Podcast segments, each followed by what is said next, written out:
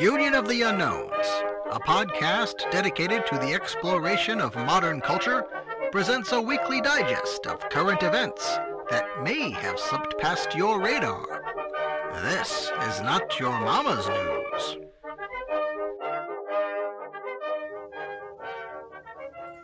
Hello and welcome to another episode of the Union of the Unknowns presents Not Your Mama's News.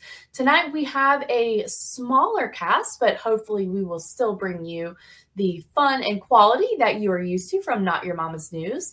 So I will be your host this evening, Ashley Think Change Repeat. And with me, I have everyone's favorite Aussie, the sixth Spice Girl, Stella Q. Stella, welcome. Thank you very much. Yeah, sorry about the small cast. It seems we've shrunk in the last few days. So, hello, thank you for having me. What's going I, on? I think that we can still do it up and bring some good stories, and then hopefully we'll have you know more of the gang back together next week. But um, I'm good. There's kind of a lot of news out there happening, so We've got there's never a shortage of things to talk about in clown true world. story. Yeah, how are you doing? Yep, enjoying the circus. Um, not quite a front row seat at this point. Australia's got all sorts of little things going on, but um, yep, just watching, trying to trying to figure out how to read everything, putting all the little bits of puzzle together, seeing the picture come together. Yes, and I think That's that we also, for. yeah, and I think that we have to also, you know, like we talked about this a bit before the show got started. People that care about the truth from the, you know, from our perspective. I think that there's a lot happening out there, and we're constantly sorting the garbage that is being thrown at us. So you can know over a big picture that yes, this is probably untrue, but what we don't always know is what part of the agenda is this event serving? Is this another psyop? Yes, it might be a psyop, but then unpacking those layers even more for what does that mean for us coming Yep. down the pipe, knowing kind of what we feel like the globalist agenda is. Yes, it's very fractal because we have to not only uh, figure out what each story is sort of serving, but also the bits within each story. So you've got to break it down to those bits as well. So it's always fun. Never, Yeah. never a shortage of things to talk about. truly and even as the it's I, you've said this a lot recently and um in some of your guest podcasts that you've been on things like that where you said the devil is in the details and that's a very That's not just me. fascinating phrase to me but it is true and you are good at catching these things so like we were talking about the points in the story there the small things you're going to see the number 33 a lot Oh, and yes. just catching small little things like that because I believe you've alluded to this as well that part of what we're being shown in that article that could be a signal to other Yes. people it could be communicating to them things that obviously we don't know um, because we're not in the big club but you know it- it's at least thinking about in my opinion um, Yep, what there'll be- they be communicating We'll probably talk a little bit more on that later because that is definitely going to come up. And uh, funnily that you mentioned number 33 because only a couple of hours ago I was looking at the top 33 stocks to invest in in Australia. I thought, oh, that's a funny number, isn't it? Not 32 or 30 or 35. always that's so Always. it's always there it's just At least something's consistent and reliable. yes now that part is true you're going to see the number 33 show up in a lot of news stories they were 33 years old there's 33 of this there's 33 million 33,000 fines, blah, blah, blah. Yeah, yep. yes yep 33 degrees of this and that. hmm But So it's not just that number. There are many. Yeah, there are many numbers as well. I mean, just the other day, I, you know how w- when you start out to look up one thing, and you end up just down this completely, yeah, lots of different rabbit holes that lead to other ones. So I just, Yeah. I mean, I, I've looked this up before, but I, I have to keep refreshing myself sometimes. So the number 777. Now, a lot of people say, oh, it's an angel number and blah, blah, blah. It's like, yeah, woo woo.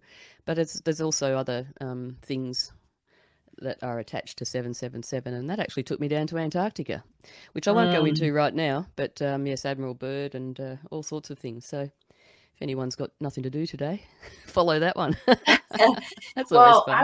I, I will say that I have never been somebody to really get worked up about the globe situation um, because I almost feel like, what does it matter? And I read someone post this or say this. It might have been on Ando's podcast. It might. It was Ando's Probably me. podcast today. Well, it, today he was talking to his aunt um, on his show, and she said, you know, however this plane of existence and whatever we're on was made exactly how it was supposed to be made, whether it's flat, it's a dome, it's this, it's that, whatever. It doesn't really matter to us. Yep, that's right. So, um, all right. Well, shall I take it away with a recap story? Yes, I would love that. All right. So, um, mm, must be a couple of weeks ago now. I brought a story about Timothy Lindsay Shaddock, who was a sailor who got, well, rescued um, off the coast of America. There, where was it? Florida, I think. Um, yeah, rescued uh, July the 11th. There's another number. Um, with his dog Bella, um, which was a Mexican pooch that had accompanied him on his catamaran. Uh, anyway, of course, you know, naturally it was all very um, sensationalized because, you know, the media never do that. Um, and there was likening to Tom Hanks in Castaway. Funny how Tom Hanks came Oh. into it. That's better. And uh, yep. So anyway, look, let's fast forward. It was all wonderful, mir- miracle. You know, he survived eating raw fish, blah blah blah, blah and and catching a duck. Oh, I mean, come on, hello. That, can you imagine how hard that would be? Oh, he brought his duck catcher with him. Lucky. I mean, will tell dog you. scare it off. I will tell you this. I it's probably bull. However, I have a coworker that can catch anything. And I mean Okay. this. Mhm. She is a slight female.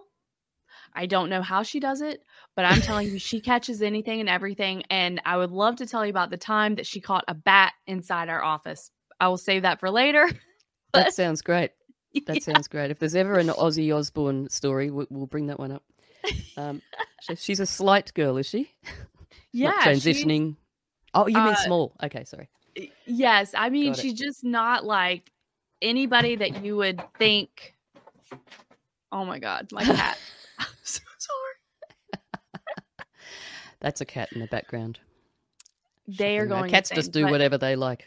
Yes, they do not respect uh, the fact that I'm on right now with Didn't see the red light but- on. Uh, yes, she's just not somebody that looks like she could catch any creature out there. Well, you know, if she's nimble, she's probably quick, so Yeah. that's a good thing. Uh, anyway, sorry, so yeah, back getting back to uh, Mr. Shaddock.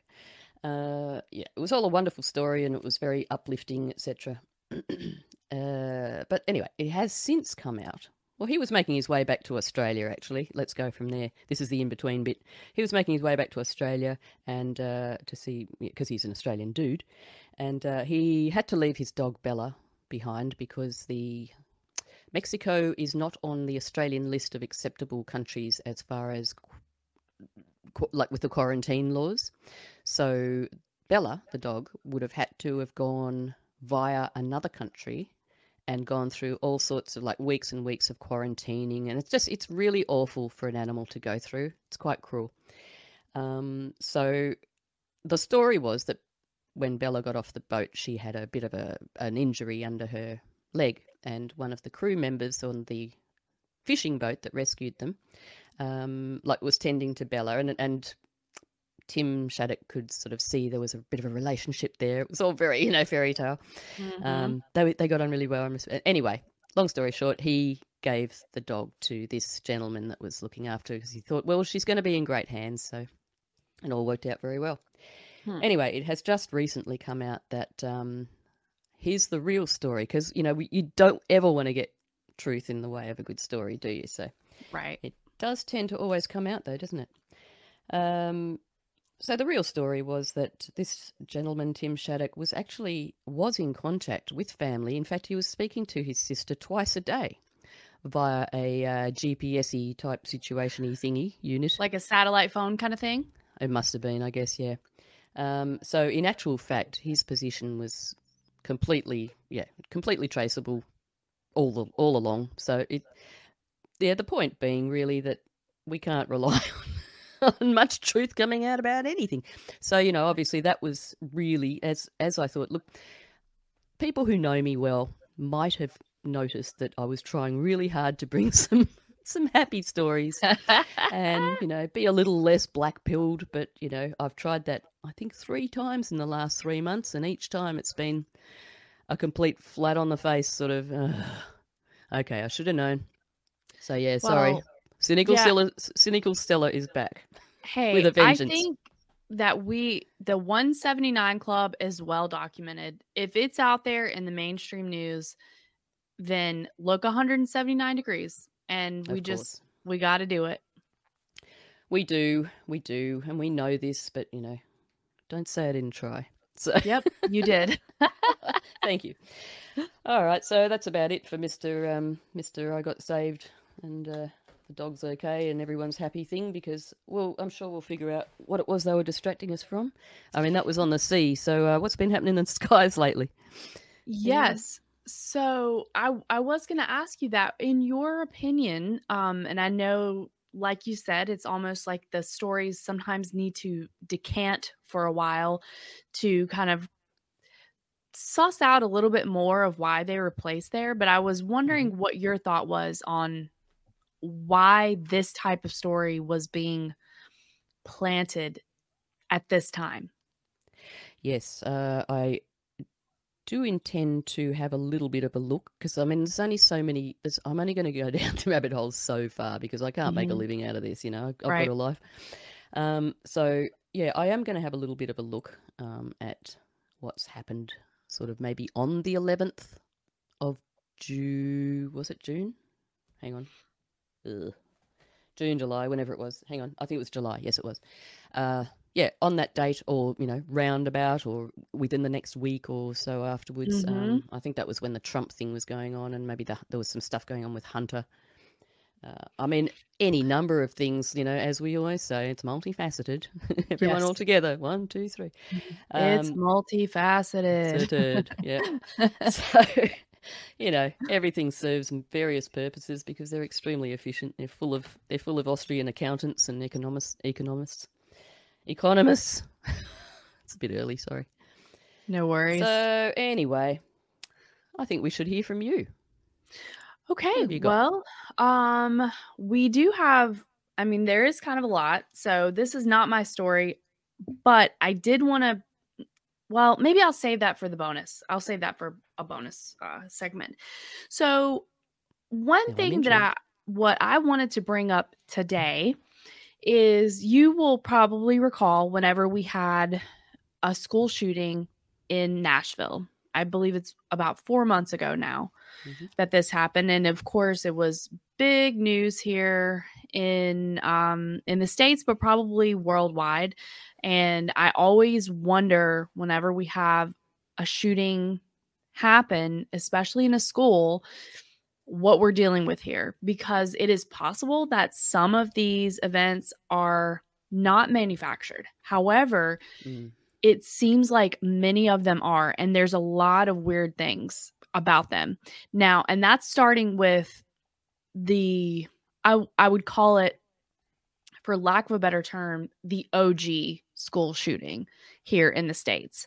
So there there have been other shootings and things like that that happen at schools or other terrorism that happened at schools before Columbine, but Columbine was like the school shooting that defined school shootings, if that makes sense. It was Mhm. such a big deal here. And in retrospect, I was in college um not long after that and they some of these parents who lost their children would go on speaking tours at you know universities and things like that so i feel in my reflection upon that now that that was propaganda it was you know i mean the, the gun narrative the anti-gun narrative has been happening you know for a long time and i feel like this was more of that and they were ramping up uh, the propaganda to really brainwash this generation I've Um, and sorry, can I just intervene there for a moment? Yeah, yeah. I've just uh, looked that up because I wasn't aware of when that was exactly. It's April 20, 1999. Okay. Now let's flip 1999. Just like put it out there. Um, as in upside down. Uh, April 20, and I, I don't know why, but something recently was like something about April 20. Oh, I wish I could remember what it was because it was like I think there was various things actually. I've been looking into dates quite a bit lately. yes Um, oh man, I haven't been taking notes though. Just just sort of looking into them, just like oh yeah, but I should be taking notes really. Anyway, look, I'm just pointing that out. April 20, 1999. Sorry to uh, interrupt. Oh no, excuse me. That's fine. Because I think that brings up an important point and something that we want to talk about and and Mm. probably I will have you tie that in and kind of put a bow on it, but patterns. um You so know I how much think I love bows. Yes. Very frilly. Um, so I think that this story is a real cornerstone in I you know, Columbine, that is for school shootings, for the anti-gun narrative, for uh, all of that. That really kicked off something cultural here. So fast forward to March 27th of 2023 this year that is when the school shooting occurred at the covenant school in nashville tennessee. And speaking of odd things and symbolism the number address for that school in nashville was 33 um let me look up the exact Of course it is. address While you're doing that, yeah, I just want to point out to people I am in no way any kind of numerology uh, practitioner or even or expert or even amateur. Oh, I I wouldn't even call myself a beginner. I don't even want to be. I don't want to even study that sort of thing too much. I just would rather come off. I, I like to drive on instinct, and I, I like to notice those things. Well, discernment, I suppose, as well. 'cause I do pray a lot about seeing things like that.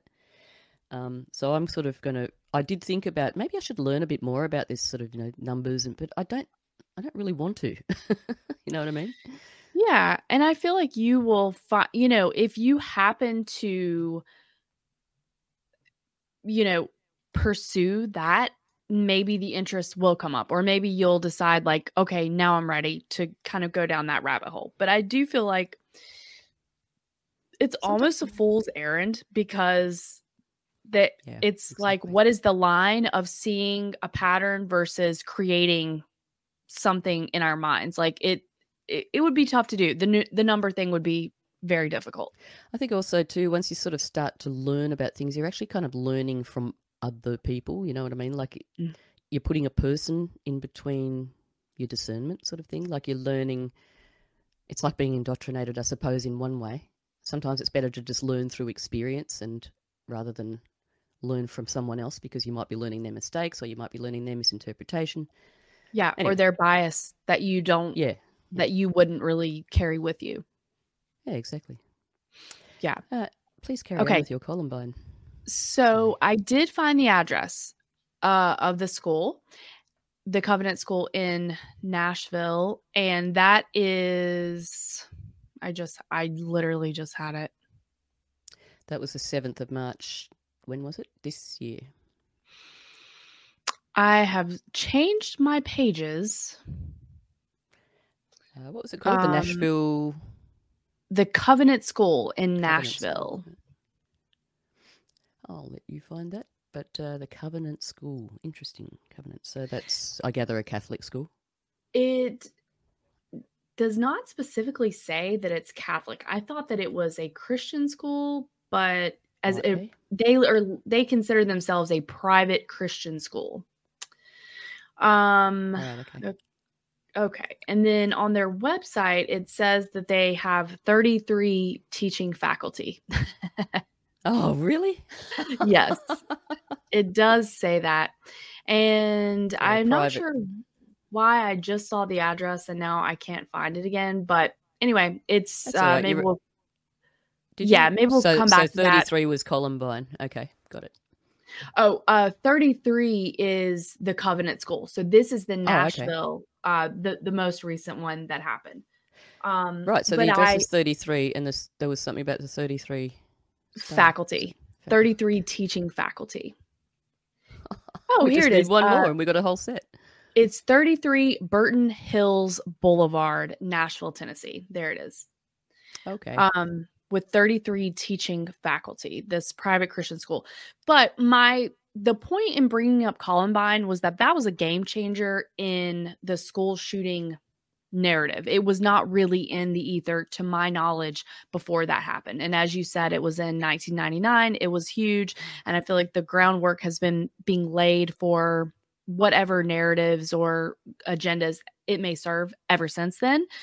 But the and I recently have been reading some stuff about Columbine, and there's a lot of very, very fishy things. So it occurred in the town of Littleton, Colorado, where something like 30% of the people that lived in that town, like 10,000 people, worked for Lockheed Martin. sure it wasn't 33%? Right. It might be. But that is a, an absolutely massive amount of people, one employer in that town for 10,000 people. That is, a, yep. And, Ratio is a little bit out. it's insane. And as we know, it is uh, Lockheed Martin that they're a government contractor. And so I feel like there's valid questions to what is actually going on there. And then Mhm. um, some of the stuff that I've been reading about is that uh, one of the Columbine shooters, Eric Harris, was a military. Um, like his dad was in the military while he was growing up and there's some questions about whether or not he had been experimented on when he was living in New York before the family moved to Colorado. So, uh, and then I, j- there's just enough there to start asking some really good questions. That's my Yeah. point. Things that Yeah. don't add up. And also, Littleton, Colorado, you may recall, is the same town where JonBenét Ramsey was living Ah, okay. and where she died at. I did not and recall then- that, but that's interesting. Yes, and that that is a whole story in and of itself because if my memory serves me, the father was either contracting with Lockheed Martin or they had just sold their business to Lockheed Martin or something like that. And uh, there's some weird things about the JonBenét story as well. Mm. So track that to almost every single school shooting that has happened since Columbine, and there there's just some strange things. So this story is no different. I need to point out something very, very strange about uh, the Nashville thing. Well, there's two things actually. Uh, so three names are here. Okay, so killed six. Three adults died and three children. Okay, so we've got Mhm. Katherine Koonce. Now the thing about h- her, and I use that term fairly lightly, because if you look at a picture of Dr. Katherine Koonce, and then you go and look at a picture of Dustin Hoffman playing Tootsie, they could be Mhm. sis. They could be twins. Okay. Yes. l- Enough said about that. So we had Katherine Koonce, Cynthia Peak, and Mike Hill. Now say that fast. Mike Hill. Mike Hill. Mike. Mike Hill. mhm. Mike Hill. My kill. Hmm. So there's that. Just little things. Mhm. Oh, The kids, okay, yeah. the kids' ages were also, um, you know, they were like six and nine, and you know, Yeah, that kind that's of right. thing. Hmm. Uh, the ch- oh, they were all nine years old. The Right, child okay. victims were all nine years old, is what this says. Nine nine nine. So, Flip yeah. that. Yep. And so that And was on Columbine was when was it? Columbine was nineteen ninety nine. 1999. Nine nine nine. Mm-hmm. 1999. Yeah. Hmm. So that's odd. Hmm. Shrug And there's- there's more that's odd about this. So I have put out my theory before that as of late, the school shooters have been non-binary or trans. Um, Mhm. That has happened a lot. So my working theory is that if you have those types of shooters, then the establishment believes that that you can then get uh, people who previously defended gun rights and the second amendment that they would actually be more likely to cave whenever it was this group of people that they have been pitted against right? Yeah, so like oh well i never supported red flag laws or any amendments to the second or you know changes to the second amendment until all these trans people started getting guns. Now i support red flag laws and now i'm i'm Mm. tying that in with the mental health and um which as we know is a super slippery slope right? If, as soon as you start tying it to mental mental health then how do you know that as soon as a, a cop stops you or you have a doctor's appointment that they weren't just like oh yeah you know you have adhd um you're crazy or you have anti-authoritarian syndrome so you're crazy. So you i mean i people that support red flag laws i that's a very slippery slope in my opinion. But i feel like this was a way to get people who don't normally support that to support that. Um and then in our wtf forum chat OG Dad Bod said that they will be having a special session of legislature to address gun issues, and that would be um, August 21st. So that that would be happening in Tennessee. So I feel like if we see this play out, uh, then we'll know at least one of the angles that this why this story was put here. Um, Yeah, I- well, you know that's a that's a really big thing to disarm America. I mean, good luck with that. They're trying really hard, though, aren't they? Whew, they're trying very hard and i think that if it i think there's still a lot of ifs here but i feel like if they get conservatives to support red flag laws then that will be you know that will go a long way because then where does it stop where you know where does that authority end for someone just to say well you your mental health is compromised so you don't have rights to guns anymore and I, but i do feel well, like that's pretty much the way it is here in Australia too. If there's a mental health issue, I mean, you know, in some cases, fair enough, I suppose. But uh, there's so many guns out there. If you know, if somebody wants a gun, they're going to get a gun one way or another, aren't they? I, I can't tell you off the top of my head how many guns there are per citizen, but I know it's a lot. It's a lot And Yeah. um, you know, at the same time when they're doing that, I, th- I think I read recently, um, was it one of the states abolished sales tax on guns or something? yes i think i read that blip as well and i believe that is west virginia right. Okay. Oh, that's right. Yeah, because I remember John Denver going through my head. yes West Virginia. yes i think Mountain. that Oh, Uh, hang on. Sha- Blue Ridge Mountain, Shenandoah River. That's where a dam is somewhere, I think. I'm pretty sure. that Do that would not surprise me i'm not sure but it absolutely wouldn't um and i think it was justin that shared a meme with the cat singing country roads take me home Right, okay. uh in in regards to Mhm. the sales tax being eliminated on uh guns and ammo You're being attacked by a furry thing. a tiny little kitten It's going to be a tiger when it grows up. Yeah, it's funny. Country Roads was the very first song I learnt on guitar. oh really Bit of trivia. Yeah, sadly. Imagine me doing that 20 times a day for my family. I was very small. yeah i'm sure they loved it Yeah, they, oh they pretended. stella here's smoke Ah, hello. Oh, So cute. Uh, for the listeners, we're looking at a grey, tigery looking feline that's um, very young yes she's and going through some wonderful small. training because of the dedication of her uh, mummy.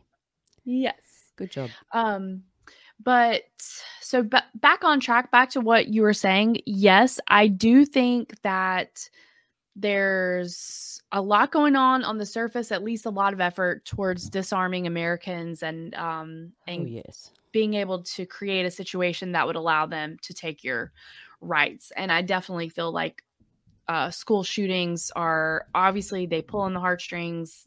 It's a super upsetting topic, and I and I think that's the reason, at least one of the reasons for it, um, is because emotional manipulation is a big way to pass you know or to get people to, to give up their rights or to want to take the rights of others in the name of care and concern so i think that it does um fit that that check or you know that box is able to be checked off it, emotionally it is Oh, definitely.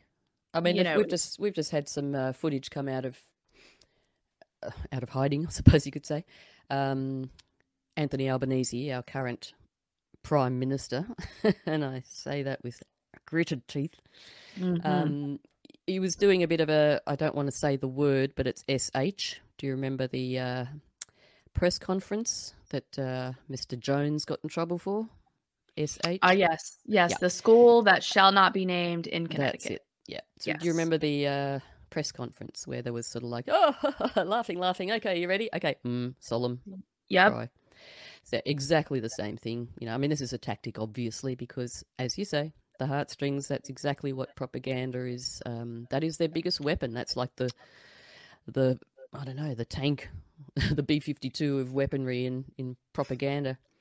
Um, exactly yes you get you get past that uh, hard exterior into the heart and uh, the bones of people, and they they not only just I mean being human, they if they don't have the feelings themselves, they kind of have to project that they've got those feelings at least Right. to sort of fit in. You know what I mean? So Yes. of course that's going to work every time, which sort of takes agreed to one and that's why i think yes that we've seen the school shooting narrative over and over and over and over again and um always these weird things. So in this particular story there's a lot of questions out there but what i wanted to discuss today was that this shooter had a manifesto and the public has not been able to see the manifesto.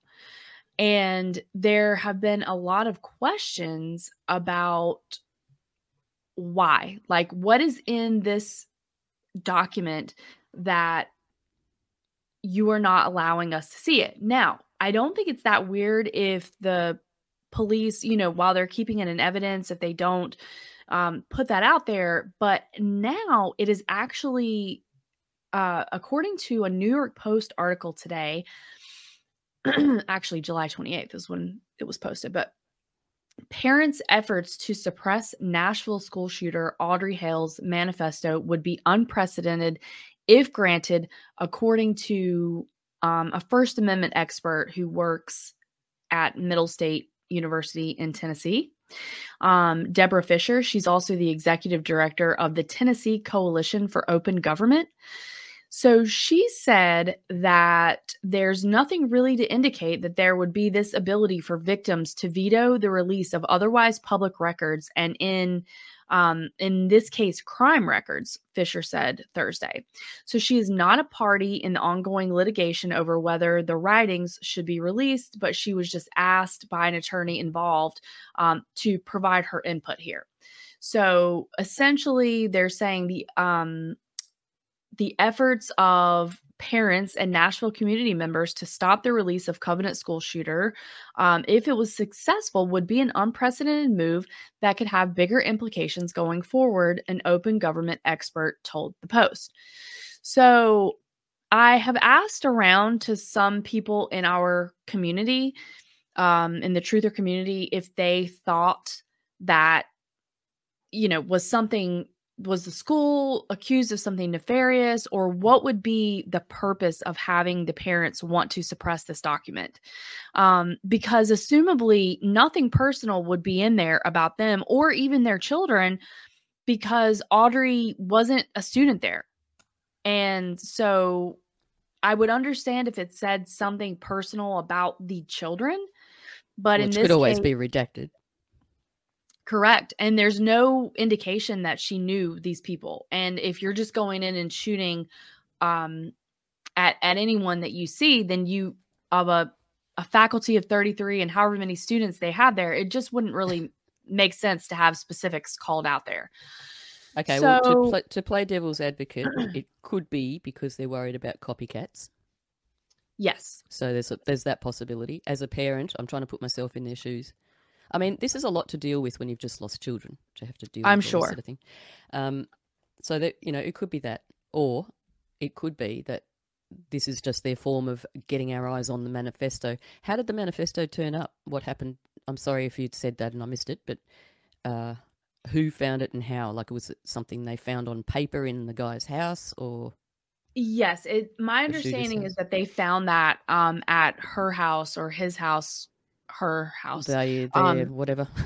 Yes, whenever they were, you know, after everything had happened and they were looking for um right. Okay. So it was like evidence. evidence they found. Okay. mhm. Mhm. Yes. So, um, so I did ask, and that, and I'm glad you chimed in because I wanted to ask you what you thought about it because we don't necessarily have anything hard and fast about why. I mean, they're not necessarily saying why um, Mm. they don't want it out there, but uh, we did have some people chime in from our WTF forum, and some of them said that they think it would be because like the appropriate thing or the PC thing would be, you know, we don't want to stir up hate towards the trans community, um, something like that. That's which they actually do, which is why they're drawing attention to it by going, Mm. "Oh, well, we're not going to tell you," and everyone goes, "Oh, come on, come on." And I mean, Yeah. also, again, playing devil's advocate, there is some legal implications. I'm sure that they can't bring it out until there's some sort of case that takes place. yes. And that is what this article is making it sound like that there are attorneys involved. Um, that and potentially some litigation happening around this issue. But Mm. this article doesn't say that it shouldn't be allowed to be out in public. Um, you know, I I'm not sure. Um Yeah, I'm sure But- time will tell. yes, but Possibly. it's um it's just an odd odd story and I wanted to put it out there because it just came out but also the question for me is why would the parents not want this information out there? My original thought was potentially there was some nefarious happenings at the school, but from what I have seen to this point, I have not seen evidence of that. Mhm. Um, but I think it's worth considering what's going on here, and of course, keeping an eye on the ball, what's happening in Tennessee in general. It, how what direction are Yeah. they going to go with um red flag laws and and things like that. Yes, and what else is happening somewhere else as Yeah. well? it's, uh, it's all just it's very hard to wade through all the uh, the possibilities and much easier to see in hindsight. But um, we just got to keep the uh, antenna alive. Yes, uh, for sure. And and I do They're not going to that let us know stuff until they want us to know stuff. That's Yeah. always reliable. Yes. And in this case, I feel, I don't know. I guess the reason that I want the manifesto to be released is because I think something weird is up with this case. It doesn't, it just did not ring true to me. It, you know, whenever I, re- or, or authentic. I'm not saying that mm-hmm. real people didn't suffer. I believe that they did. Yep. But I just don't trust that this is what is just a random, you know, disenfranchised previous attendant of that school. I, it just doesn't make sense to me. So, Well, join the club and join everything else that's out there. yeah, I think that's always sure. the problem is trying to put sense into things, but you know, that's what we try to do. But it's just not always the sense we want. It's the sense that makes sense to them trademark. yeah. Yeah, so I think I feel like I was a little bit all over the map on that. I did not mean to be. That's So, okay. It's just you and me. It's nobody else listening, is there? Maybe all good. not. Maybe not. All right. Well, look, in the same vein, I will switch back over to my hemisphere here Okay. Operation Tenterfield has just come to the surface. Operation Tenterfield is uh, a Queensland operation that has exposed a childcare worker um, that has been horrifically, in the police's words, um, horrifically abusing 91 children over uh, between, I think it was 2014, it was over nine years, I believe. Uh, 15 years, I'm sorry, 15 years. 45 year old man was arrested. He was a childcare worker, um, committed 1,623 offences over 15 years against 91 children. This took place in childcare centres in Sydney, which is New South Wales, Brisbane, which is Queensland, and overseas, which they've been very, they haven't been specific, but on a map, if they were sort of trying to show us without actually saying it, it looked like it might have been Ireland or England. Um, so they're not saying where over there for some reason. which I thought was a little bit strange. Anyway, they arrested him a year ago, um, but it's taken this long to get in contact with all these victims who are now generally they're sort of around about 18. Um, it's taken this long. So this man was arrested for 136 counts of rape Mm. uh, Mm. 110 counts of sexual intercourse with children under 10, all Ugh. girls, all girls, which is a bit different. I'm not saying that's any, you know, it's just different. Um, Correct. It was the police are. Um, well, I've just noticed actually today, and I was expecting it to happen because this happened ooh, a couple of days ago. I think I saw the first thing about it yesterday, maybe. Uh, but yeah, today I've noticed that the police are releasing their videos um, about what a fantastic job they did and what, what a great, you know, how excellent they were to their methodology. And like it just fits into the whole Australian police are hated and we need to work really bloody hard to get their confidence back. So, this is what I think is a, a multifacet of this story. And I'm not in any way saying that this is not real because I don't know. But I'm just I'm just sharing my observations in relation to other things that have happened recently, in particularly in Queensland, which shall and not it's be a mentioned. fair it's a fair question um because i think that the desire to protect children is being weaponized against us so i think that is taking a lot of forms like we were talking about the um you know like the the emotions that come up when you hear about a school shooting but and we have talked off of this platform about some of the stuff with the sound of freedom and of people getting sort of um their eye being taken off the ball by things like this Mhm. and so i i think that you know like the whole q movement and saving children and epstein island like i think that there's something to that why we're constantly seeing it in in the narrative right so i think Yep. it's valuable to be skeptical of of these types of things because what are they doing with it like why is it, it's always being pointed out in this way another and yet it's never being stopped it's like drug cartels in the united states Yes, um, I agree. And so, as I'm about to point out, there was something a little bit odd. Um, so the offences was 1,623. Now, for some reason, I suppose it was because it ended in 23, which is this year, right? 2023. Mm-hmm. For some reason, I thought, huh, interesting. I wonder what happened. Because unlike you guys in America, we write our date properly. we write day, then month, then year, which makes perfect sense. Now, I don't know who came up with the month, day, year thing, but pff, they're on drugs. Anyway, hey um, look at the date here in the upper left hand corner look how i have written it missy thank you. Thank you. That's You're uh, very mighty Australian of you. Well terry has also gotten on to me about it so i Ah, try yes, uh, Terry the i try to appease you too You've done a wonderful job, and um, yes, a round of applause. Thank you. consider you appeased I am very, very pleased.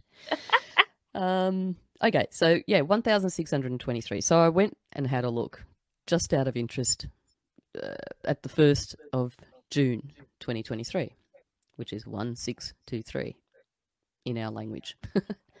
it just happens to be International Children's Day Hmm. when this child abuse. Yeah. So I just thought that was kind of an interesting connection with numbers there. Uh, because there's just other little tiny things. And again, I don't want to in any way take away from any victims if there are real victims out there. Obviously, their lives have been smashed.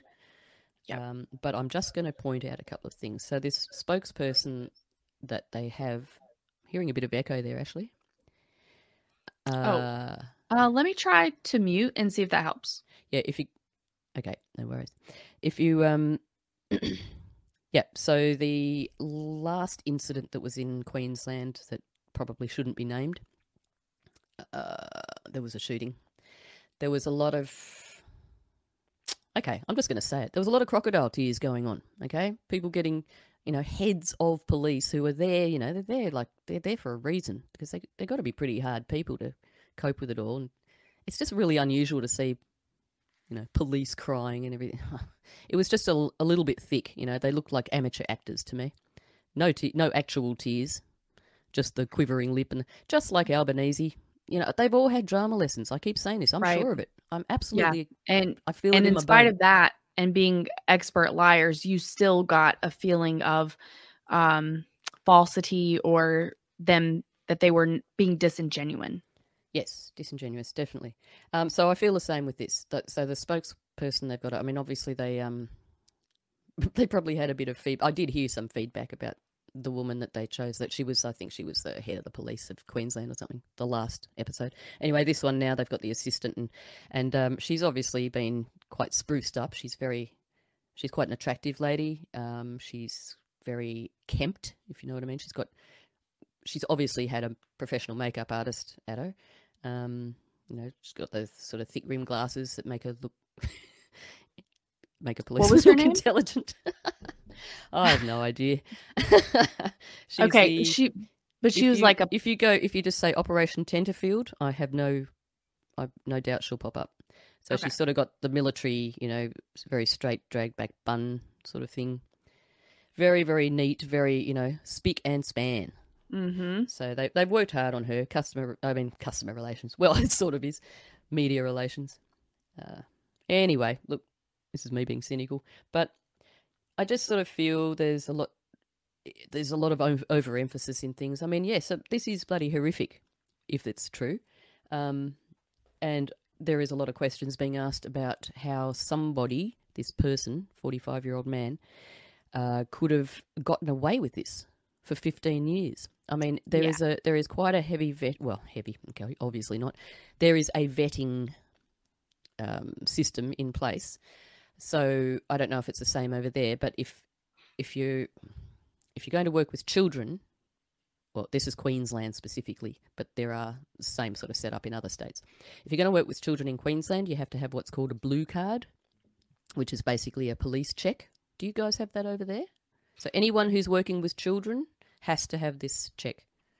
Uh, I would not be surprised if it exists. My guess is that that uh, particular place would run a background check on you.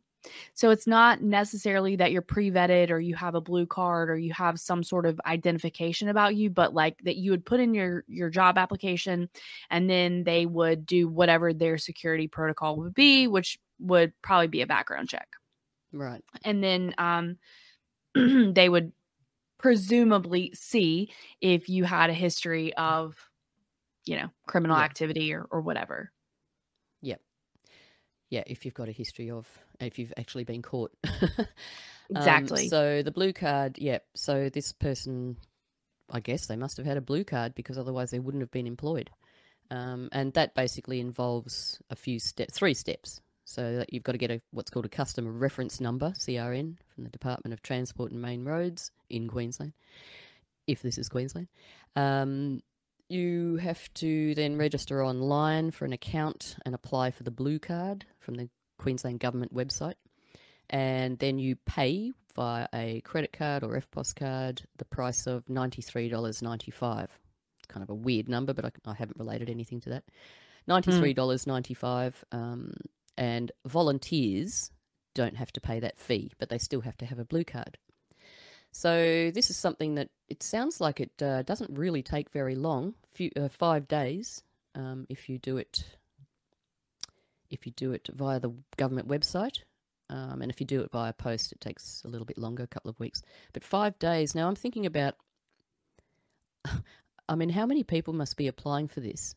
And I'm thinking about things like, um, oh, I don't know, I know someone who's going through a bit of an investigation at the moment, or trying to have an investigation created about some finances. So uh, the banks have, you know, done the dirty, but I won't go into that. Um, and he can't get anyone to look at it until December. Hmm. Now, you know, five days to vet somebody. Uh, now, I'm assuming that this I, I, this is a complete assumption on my part, but is this person from overseas? Because they keep saying overseas that it happened overseas and yeah i don't know i just uh, maybe maybe not it'll come out in time i have no doubt about that um possibly it might be a racial thing that they're covering i don't know Yeah. anyway uh so yeah there's a bit of a system to go through to get a blue card um which is valid for two years and it has to be renewed every two years um and if you lose it or what have you lost or stolen cards have to be replaced within 14 days. So there is a system in place, but it's clearly not a very good one because for Right. 15 years, this person got away with this allegedly.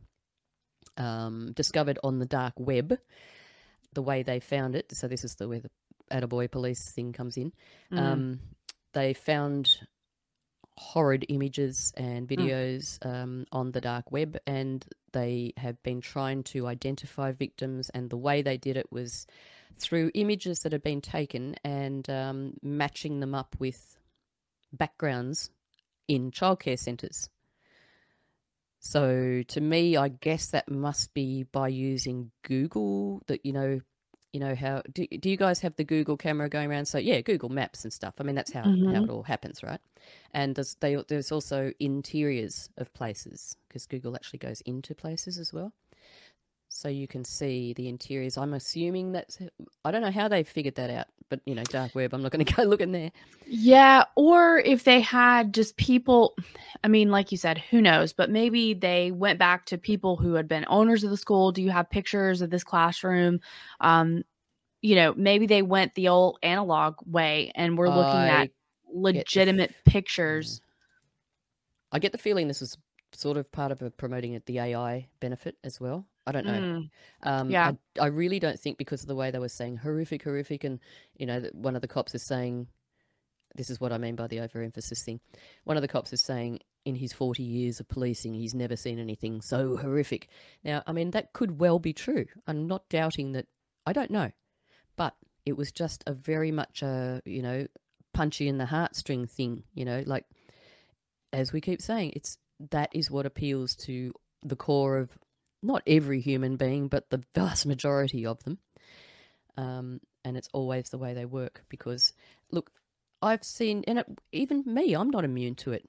I, I get that instant human reaction sometimes of, oh my God, that's terrible, until, uh, you know, a few seconds later, go, oh, hang on a minute, let's just have a look yeah, at this. like what's step back? What's the real deal? Yeah. yeah, it's just, it's a natural human response to feel terrible when you hear something terrible. And this is, you know, if you want to get into the whole more sort of, you know, physics, quantum physics sort of thing, then that creates reactions, it creates vibrations, it creates chemicals, an output, you know, it goes into energy, blah, blah, blah, blah.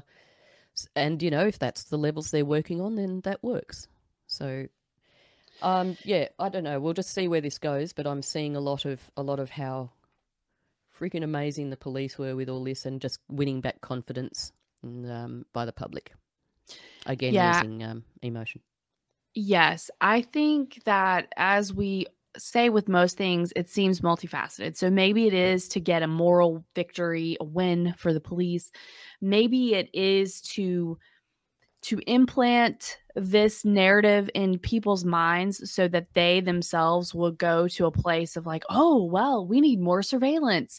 You know, so That's then when you exactly right. Yes. when you try to have more surveillance coming in from um, an authoritarian government, then it's more easily accepted. The other thing that I thought about was we have been seeing these stories a lot.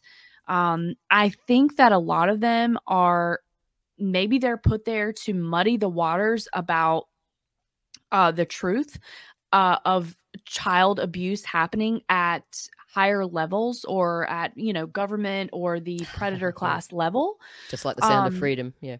Yes so maybe it's there to muddy the waters of true stories so a lot of people are like oh pizzagate's conspiracy theory oh. Mhm.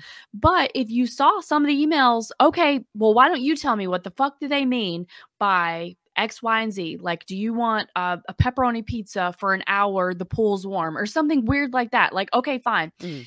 if you don't want me conspiracy theorying about it then why don't you tell me what the fuck they mean in this Yeah. email because it's weird Exactly. So- yeah. I mean, Yeah, lack so- of clarity invites speculation. Is just- exactly just of the way it is. course and so then maybe um, and we had the q movement right which i think we agree was a psyop to to really work on dividing the you know republican party or dividing conservatives in general Oh, that that carries so many narratives, doesn't it? Support. yes yes and and so the child abuse like uh, trumping a rescuer hero that was part of the narrative so maybe tying back in the sound of freedom so maybe it's all muddying the waters it's predictive programming it's overton window right because the other thought that i had is that when Mhm. people constantly see these types of stories in the news then maybe somewhere it's subconsciously planting so by the 30th story they're like nah, not a big deal Yep, okay yep. so we have somebody abusing kids it's not a big deal but Mhm. at, but at a point that is where the mind will go like you can only stay outraged about a certain issue hearing the same repetitive thing over and over for a, a certain amount of time right Yeah, well, that, that is another tactic of propaganda is repeti- repetition. Um, Yes. So yes, it's going to soften soften us towards something that we need to remain highly vigilant and hard against. exactly Um, exactly and, and it's it's interesting that you should say that um, you know it could be to cover up higher level abuse because funnily enough, like within a few seconds, I don't know. It's again, I, I guess it's I pray for discernment a lot. Um, it doesn't always work, by the way. Um, but you know, sometimes it's just like something will just pop in my head for no reason, and I don't know. The first thing I just thought was this: this is a scapegoat story. I just, for some reason, scapegoat just came into my head, Mhm. and it's interesting you should say that because I had the same thought of like, is this like, is this supposed alleged one person taking the rap for a whole bunch of other mm, people or crimes or whatever it may be?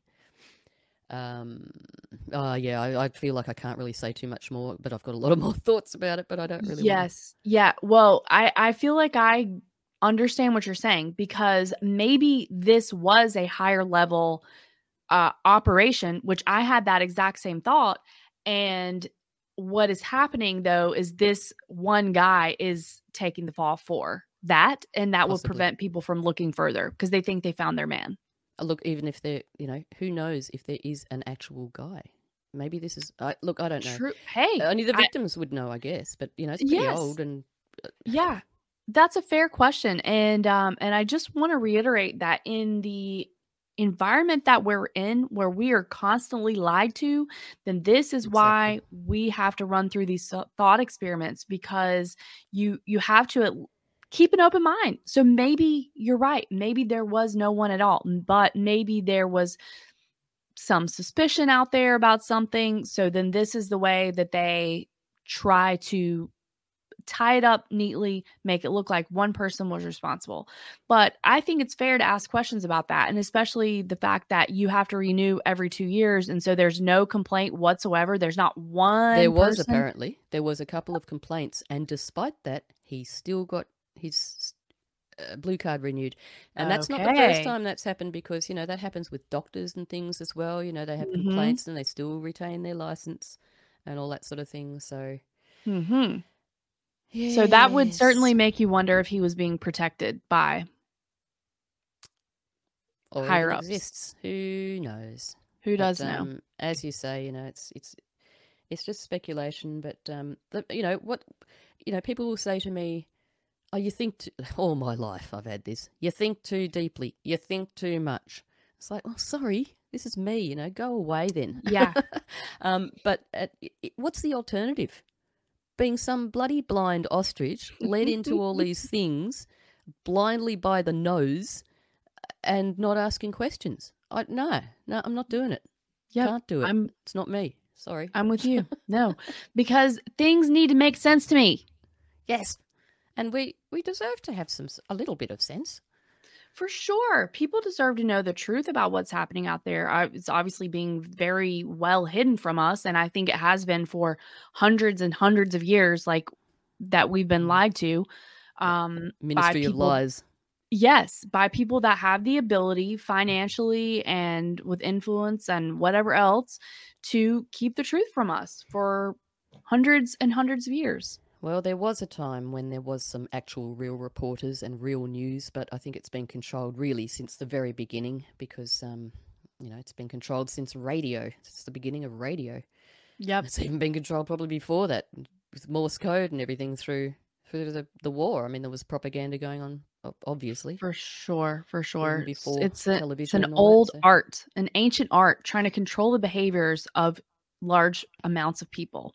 Goes back centuries, actually, goes back to BC if you really want to take it right Yeah. back. Yeah, for sure.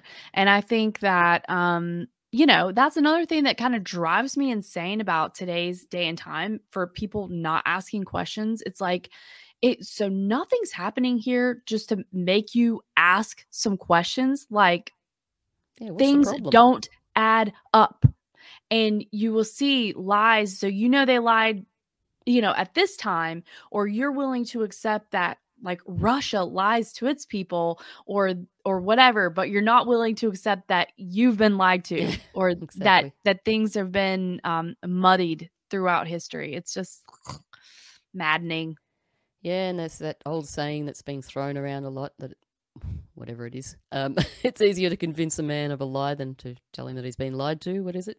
yes um i i feel like we talked about that because was it credited to It mark just comes twain up all the time. but Yeah, maybe he right, didn't Mark say Twain. it. Easier to convince a man that um easier to fool a man than to convince him that he's been fooled. Being fooled, something. that's right. Yeah. And you know, there's questions about Mark Twain as well, and Yeah. where does it stop? You It never stops. We've got we've got Bacon writing Shakespeare, so I don't know. Exactly. I was just gonna say. I mean, hey, Shakespeare's fake, right? Probably gay. All right. Definitely. Well, um, what else you got there? Yeah. GHE. Okay, so I do have another story, and this story I have found interesting. Now, I will preface this with I have not seen very much of this person's work, um, but I'm going to tell you what I know about them and the immediate situation. And um, if you have questions, then you know we'll we'll work through them as best as I can. No worries. I'm listening. So the story is that there is a journalist and YouTuber by the name of Gonzalo Lira, and he is of um, American Chilean descent, but he was no born kidding. and raised. Hmm? no kidding.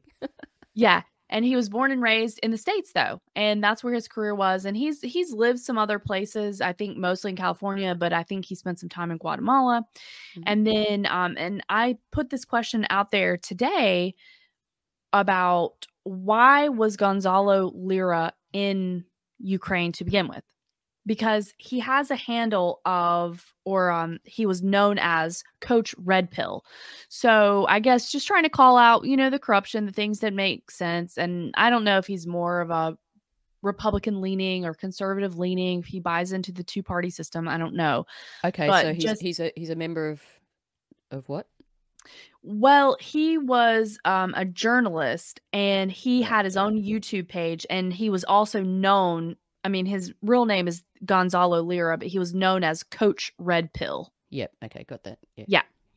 So, um, and asked, why, asked why was he known as Coach Red Pill, by the way? Well, that's what I was going to say. My guess is Okay. that on his YouTube channel that he was trying to expose corruption in the system. Um, that's where I haven't watched his work, so I can't really speak to exactly what that was. But my understanding is that he dropped that after a while and just was going by himself. And then he would just put his opinions out on his YouTube videos and his uh, Twitter page. Okay. So he, I had asked the question why was he in Ukraine to begin with? So apparently he married a Ukrainian woman. They were living in Ukraine and they had two kids together. And then when the war started, they were um they moved them out of the country is my understanding uh because of safety reasons. Mm-hmm. So he remained in Ukraine.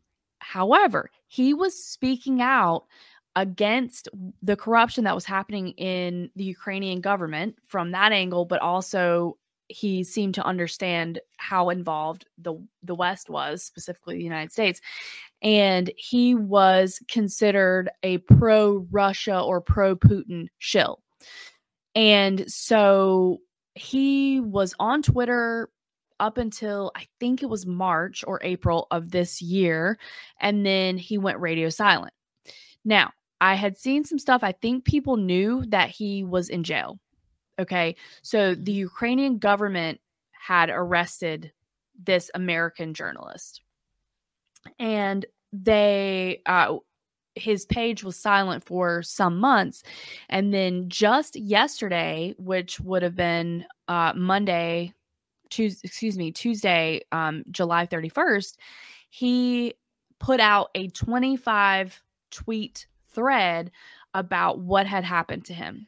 So he had been detained and uh, by, you know, like I said, by Ukrainian authorities. He said that the prisoners were incentivized to torture and beat him.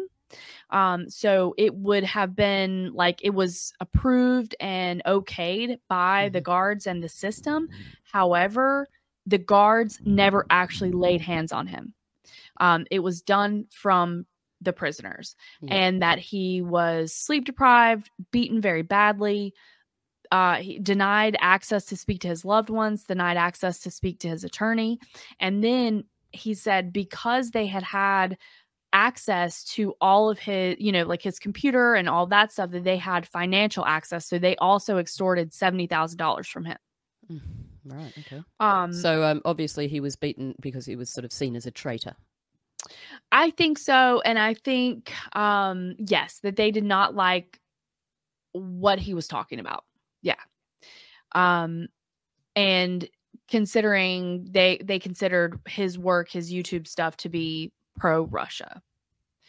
And he he also discusses in the tweet thread the um the way that and, and it made very good sense to me right? Because i think a lot of us know that the that what um zelensky is is a facade right? Mhm. they want to give the appearance of being a democracy. They want to give the appearance of not being a corrupt country even though we have heard before this that they're one of the most corrupt countries in the world so 100%. he he discusses them trying to maintain the facade of like respecting human rights basically and so they found ways to kind of get around that but also ultimately it was it was a corrupt experience and Mm.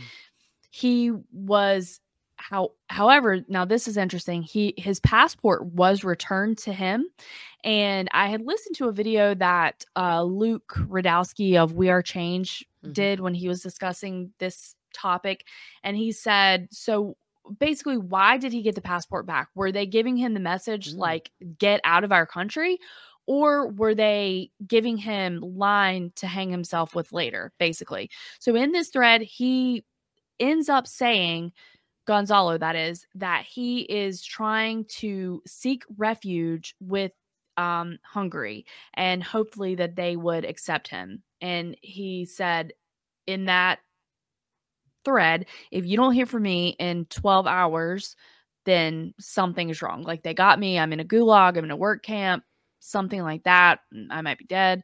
Um and then people have been checking on it throughout the day today so I would say we're probably close to the 24 hour mark that no one has heard from him um, Mhm. at this time. So I hope that that he's going to be able to make it out, that he can get asylum, be safe, get back to his family. But it's kind of an ongoing story. Um, but it is very interesting, right? Because he's an American journalist. He has the wrong point of view from the current thing, and now he's missing. So I feel like this story has, you know, kind of did happen with um, I think it was I cannot remember the the journalist that was killed by Saudi Arabia. Yep. Um, yes. I feel like the name- Uh, Gosh. I yeah, don't want to I can see his face. I feel like it's Khashoggi. Um, Anyway. but I just can't come up with it. Anyway, it kind of reminds me of that, although I'm not familiar with the politics or the the bent that the guy in Saudi Arabia was writing from. Um, and we do know where uh, Gonzalo Gonzalo stands, um, at least concerning the Ukraine Russian war. So, uh, kind of an, an ongoing story, and hopefully, we won't find out that he was killed or imprisoned indefinitely or something like that. I mean, So you said that you heard about this from Luke Rudkowski. What's his name? So I I follow um Gonzalo online or Ah, on Twitter. alright. So you and were sort so- of directly getting the information. Yes, I was account. familiar with um you know with his account somewhat. Mhm. And then I knew that people had been talking about his absence and the fact that he was in Ukraine and kind of what was going on there. Then yesterday, um, Gonzalo's tweet thread Yep. came up and I saw that. Then today I watched Luke's um, video talking about it as well. Right. Okay. Has it been in the mainstream media? Well, that I could not tell you um, because I don't watch anything mainstream, but I highly doubt it. Whenever I was looking up Gonzalo, um, just to get a little background on him, it there wasn't much from like the mainstream Oh, okay. side. Yep. So like not the Guardian or anyone was sort of yeah. I'm just No. wondering why you know where the new where the news is coming from as to because that will have some reflection although you know So there uh, not pointing fingers but of course the truth of community is also we need to practice discernment You know For I mean? sure, a hundred percent. Um, so that's the other thing. You know, the thread was from him allegedly, but we don't actually know. yeah is he real um, does he exist um etc etc all those questions Yeah, Um, how long's he had his Twitter account? Do you know? I can find it. So there is some um Daily Beast article um Mhm. about him. And I wonder where his wife and children ended up as well. Yeah, those are good questions and I would like to know the answer to that as well. Let me see if I can find Probably wouldn't be Um, able to find the answer to that because I'm they're probably in hiding. Yes, I can find out when his account. Okay, so this account said joined April of 2022. Now, it's Really? also it's also possible though because a lot of people original twitterers or whatever Yep. you want to call them their original account was deleted or Yep, permanently true. banned so who knows but Yeah, exactly. that's- well, yeah, that's interesting, isn't it? Because it's like the whole Elon thing threw a real fox in amongst the you know the hen house, didn't he? So it's almost like I'd liken it to you know a building full of records and things being blown up. It's sort of a similar thing uh, with Twitter. It's just been a complete confusion bombshell go off in that, and everything's kind of changed and things have ended and started again. So it's really hard to trace, you know, some solid research about people, particularly. Yes, that's true. Um, excuse me. Um, because you had under Twitter under Jack Dorsey was especially during COVID times. I mean, people's accounts were getting nuked left, Yep. right, and center. Um, then and it stayed that way. Well, then whenever Elon took over, a ton of people, it was a whole thing that you could see, like all these accounts were being reinstated, right? A lot of them, but not all of them. And then people Mhm. like Cyprian were saying from way back that you're going to have freedom of speech, but you're not going to have freedom of reach.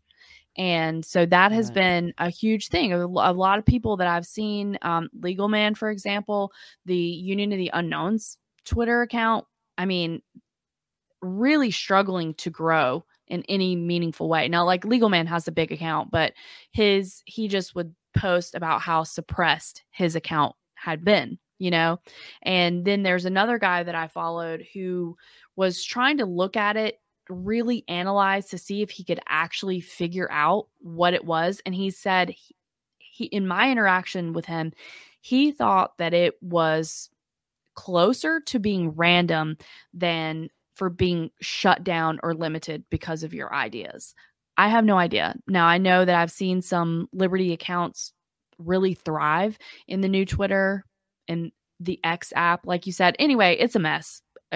Mm. it it's an it is a mess yeah yeah, it's like trying to pick up all the papers after 9 11 sort of thing and put them all back into a file. you right know, it's not gonna happen. Yeah. And that other place.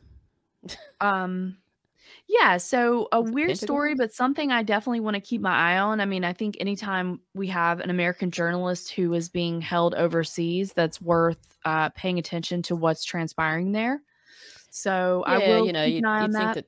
You'd think that they might say, "Hey, hey, thanks for sending all that stuff over because it's helping us with our war." right They'd sort of look after the guy. yeah anyway, well, I'm sure that we'll hear all about that when it suits them, and we'll Yes. hear exactly what they want us to know. Yeah. Yep but and what about you Well, what else have I got here? Uh, we've got a little. How much time have we got? Well, we're we're over our hour mark, so if we Mm. want, we could sign off and then um, maybe save this for some bonus content. I'll leave it up to you. Or if Alright, we just well- want to have a long show, we can do that too. Ah, yeah, let's break some rules. I'm into that. All right. I'm not going to comply to nobody. All right, let's talk about some green stuff. Okay. not not that green stuff. The uh, the green dream, which is actually a baby poo nightmare, really. Um, so talking about the uh, the wind turbines and all that sort of you know the green save the planet rubbish. Um, so we've got a few things going on at the moment. Off the Netherlands, there's a ship that's uh, completely on fire and very toxic because it's full of EVs that were Hmm. being transported, and uh, of course the batteries have combusted as they do, as Yep. they do, and, burn forever, right? Extremely hard to put out. Yes, absolute bloody nightmare. Actually, as far as the um, environment goes. Um, it was good to hear that Sweden is saying no to the offshore wind farms. I'm not sure if it's just with a certain company, but they're certainly going that look. This they're just basically saying it's not making economic sense. It's not making environmental sense. So, nick off. Mhm. Um, which would be nice to hear uh, Australia do the same, but unfortunately that's not the case. It's all being pushed here, and uh, people are very much waking up to it. Though um, there's been a couple of really good videos cruising around recently. One of them was um, a young lady, I can't remember her last name, Nikki somebody, who was supposedly advisor to uh, Liberal Party in Fremantle, WA, Western Australia. Um, she exposed the fact that these wind turbine generators, um, I think it's becoming common knowledge now, thank goodness, uh, they're such a farce because on, I mean, they need they need coal fired power to get them going for a Mm. start. So that's pretty useless. And you know, keep them going if there's no wind or what have you. Uh, we all know that they, you know, they slice flocks of birds to bits. As that's a given. Yep. Um, the it, I I did not write down the name of the place, but up in Queensland, uh, th- there's another video also going around. Oh, sorry, I should finish what Nikki was saying. She was talking about the subsidies, and uh, so basically, what I gathered that happens here is uh, places like farms, like a farmer will be approached, and um, they'll be given a subsidy to have these wind turbines on their property. And the subsidies, this is given to them, by, it sounds like it must be a middleman private company, I believe. Um, so the subsidies are between 600 and 900,000 per turbine. Hmm. And they offer the farmer about 12,000. and the turbine itself has to be maintained by the farmer. So if anything goes wrong with it, or if it catches a light or something and creates a fire and then burns the neighbour's place, there the farmer is is culpable for all that. So it's Why it's would they ever agree to that? That's a really good question. Maybe because they're so bloody desperate because they're Yeah. breaking the farmers at the moment that it's like, well, I'll just take the chance. I mean, it, Yeah. I'm sure it's sold to them in a really, you know, emotional way. Yep. um, you know, you want to save your industry, don't you? You want to save generations of work. You want to save your family. You know, here's the answer. Mm. Um, they'll last for 15, 20 years. Anyway, at the same token, there's another video floating around of a gentleman who has exposed. Uh, where was he from? Where was he from? Sorry, university, I think. Anyway, he's um, exposed the fact that there's a wind, f- a, a massive dumping of these wind turbines that he's come across. Wind turbine graveyard, basically Mm. um, up in Queensland. Um, he's exposed this, and they're just these massive, monumental things just just being dumped on the ground, just laying there. They've been there for quite a quite a while. Um, the company has come out saying, "Oh no, no, we're going to recycle those." And I mean, you just look at them; they look very unrecyclable. Um. Right. What are you gonna? How? How? yeah, what are you going to do with them? I mean, even to transport these things, these things are so heavy that they often have to rebuild the roads after the trucks have been along them just to patch them all up. They're that bad. Whoa. Um, so here's the thing, right? Uh, to meet Australia's current um, expectations, you know, current targets, uh, a wind turbine will have to go in the ground every 18 hours. The ones they're going to be producing are going to be four to five times bigger than these ones that they've just found in a graveyard. Um, they only last around 15 to 20 years and then they just get dumped. Um, That's so also- dumb. Like I Like, do yeah. I do hope that people are waking up like, "Hello, none of this makes any sense." I don't know whether it's even matters that people are waking up at this point because they're just kind of going ahead with everything anyway. It's just you Mhm. know it's, it's so in our faces. But to get get this, when, whenever they've got to get rid of these turbines to replace them, they blast them out of the ground with dynamite. You know, so it's like that's really environmental. Mhm. so how are they going to do that if this? We've also got the the um, indigenous Aboriginal heritage culture thing being passed at the moment, which is creating a lot of um, hassle and a lot of division as well, racial division. Now, as I have reported on this in the past, very briefly, in case someone wasn't listening, um, it basically means that to make things, you know, equality and, and rights for the indigenous, um, a farmer can't do anything much with his farm without getting a cultural heritage advisor, uh, which is always going to have to be an Indigenous person, coming in at $160 an hour to advise them that um, anything anything that's lower than 50 centimeters in the ground, any dirt that's going to be shifted or removed that's over 20 kilograms, which is not much, um, has to be approved by one of these Indigenous um, consultants at $160 an hour. So that, that's like each fence post, not just the whole fence, uh, each dam, each whatever it is, dig a hole, to plant a tree, whatever. Um, and this applies to anyone with 1,100 square meters and more, which is not much. That's not a, not a farm. That's just a little bit. That's a large suburban block. So this is going to trickle down to suburbia. So I'm sort of thinking, okay, well, this is all this strict thing they're talking about bringing it national and federal as well, um, which is freaking everybody out because it's going to not only cripple the farming community, um, break it basically completely. Mhm. It's already shattered, um, but it's also going to create lots of division, racial division, and lots of um, corruption. But I'm thinking, okay, so they're going to they're going to be able to just blast all these things out of the ground when they're when they've sort of finished their life. How's that going to go down with the Heritage Council? It's all just going to be, you know, money changing hands here and there, millions of dollars here, millions of dollars there, Eh, and it's gotten to the point where the indigenous allegedly um, and this has come like from people who have indigenous mates like close mates over in western australia and what have you it's gotten to the point now where some indigenous because they're human beings like everybody else and i'm not saying because they're indigenous okay got that clear right thank you Mm. Yes. um, is they are taking advantage of the situation to the point where they are going out and actually planting artifacts in the ground so that in a few days when there's a consultation with some mining company or something they go oh no look what we found no i can't do can't do this here unless you give us millions of bucks and then yeah go, Yeah. go for it that's what's 100%. happening And and humans would do that because that's a perverse incentive because there is no check, there is no balance, there is, you know, there's only they have nothing to lose and everything to gain by doing that. money talks in every language doesn't matter what color your blood is you know your skin or whatever um, Yeah.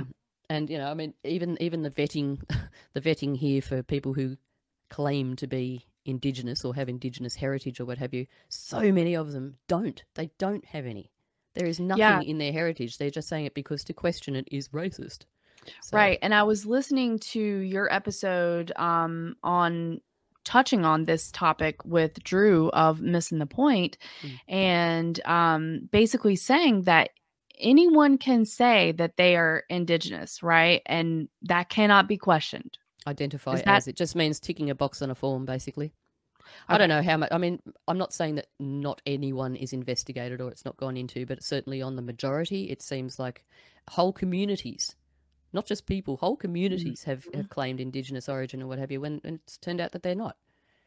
So you know, there should be some kind of some kind of DNA thing or something, but no, no, no, I can't do that because that's again. Well, I mean, we all know it's Right. against the narrative, isn't it? Because this is what they want.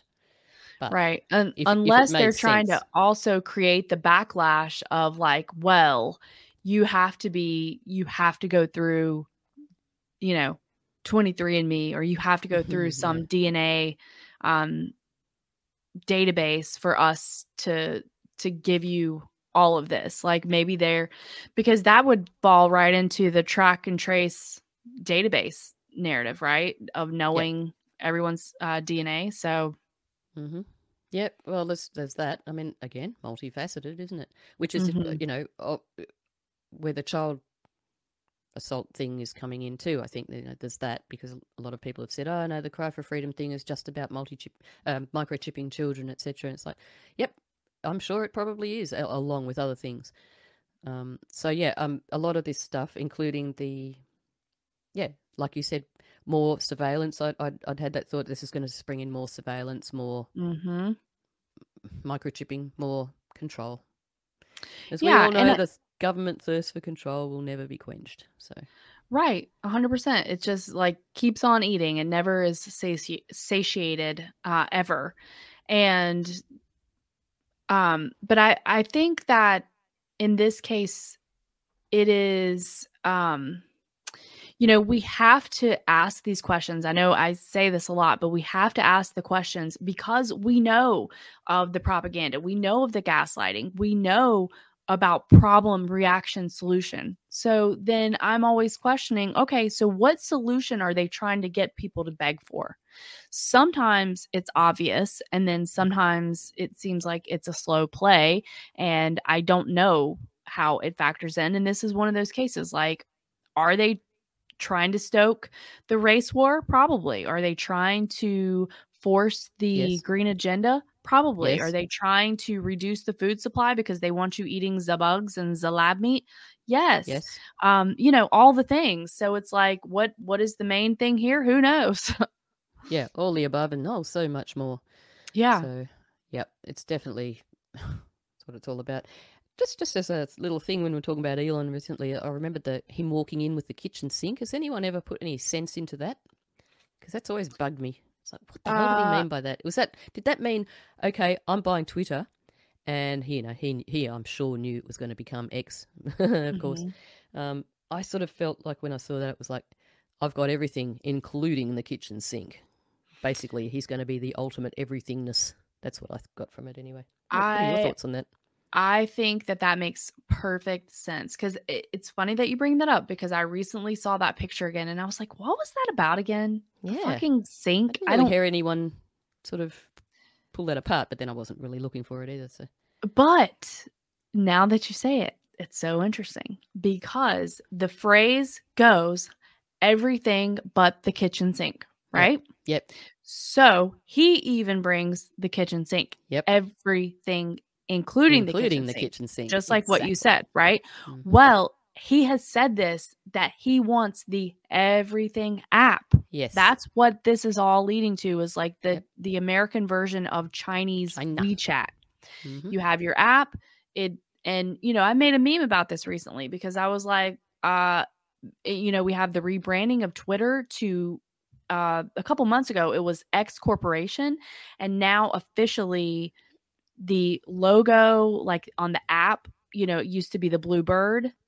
Mhm. Now, now this also reminds Oh, me of now? Oh, it's the X thing. Oh, yeah, yeah, yeah. right. Yeah.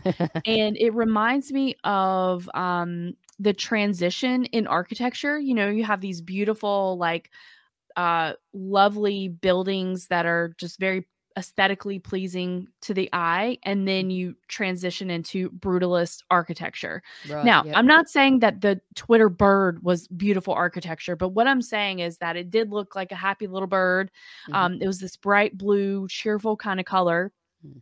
and, And then was it's nature. replaced sort of thing. then it's replaced God's by creatures.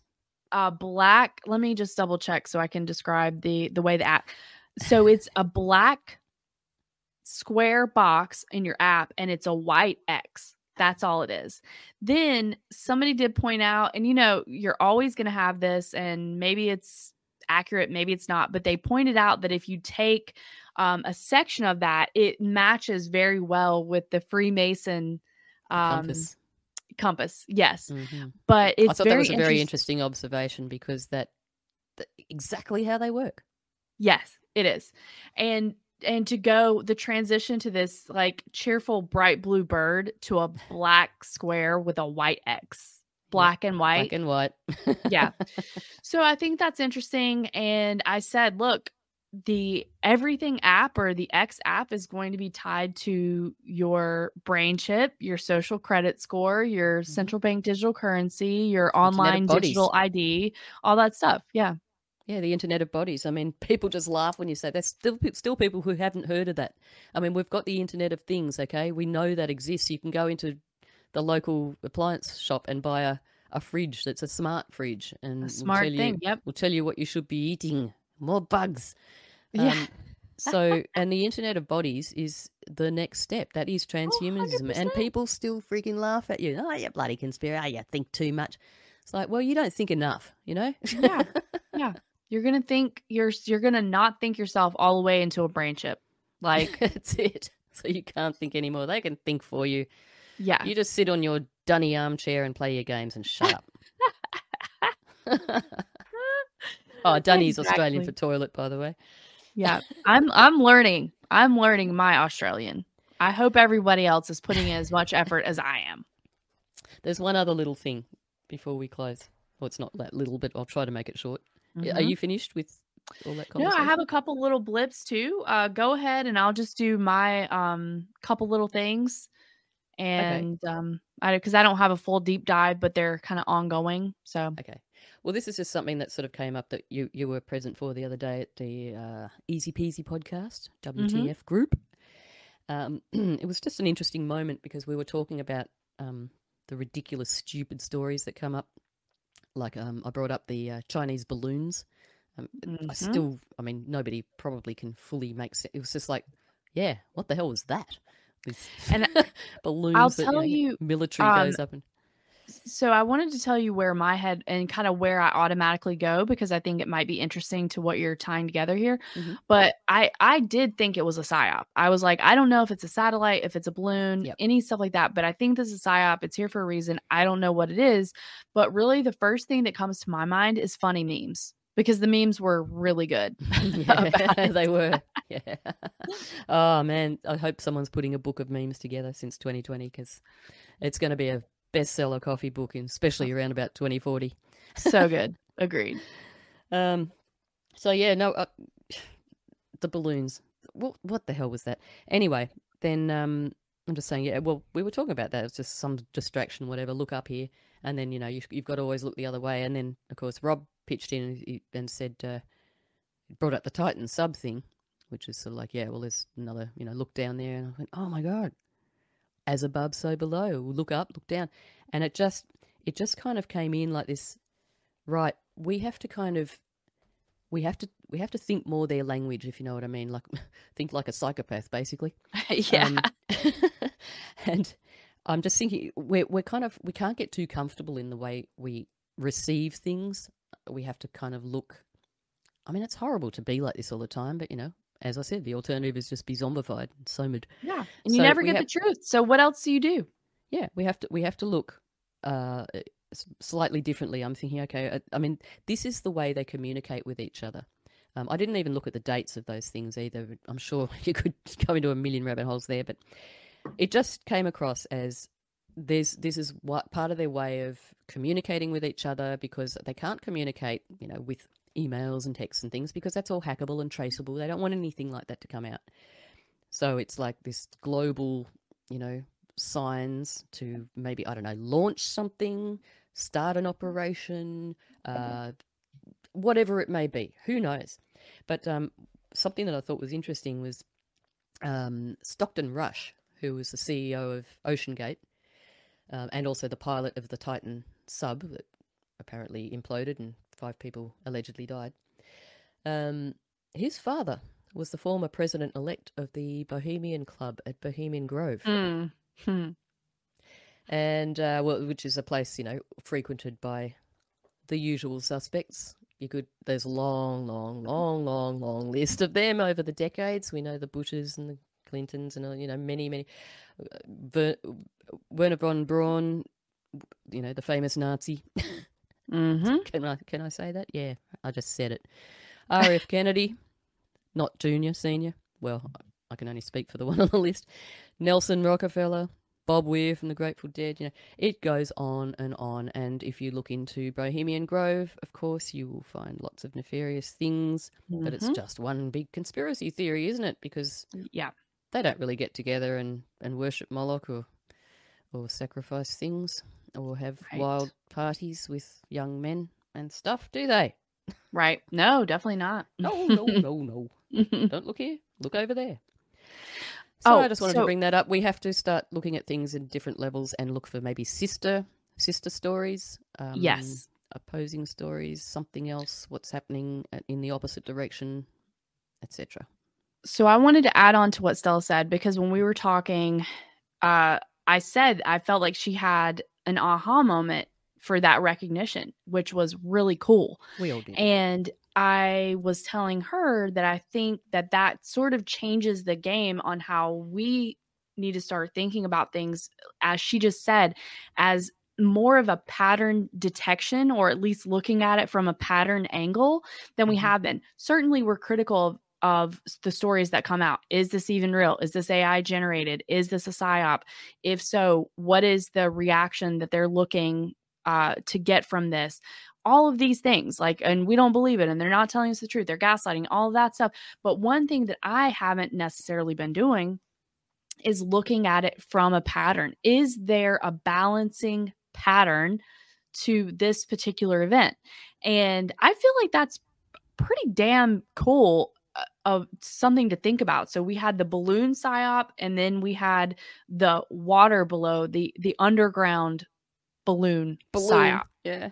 as you said as you called it and one of them uh, was exploded and the other one was exploded. So that's and as you you said as above so below. And we know that that is a big um you know that's a big theme in sort of the the satanic world right? The Luciferian Um, agenda. Yes. So the other thing I wanted to tell you was the date for the spy balloon is the 8th February of Oh. 23. Right. And then the submarine or whatever you uh, OceanGate was 18 June of 23. Right.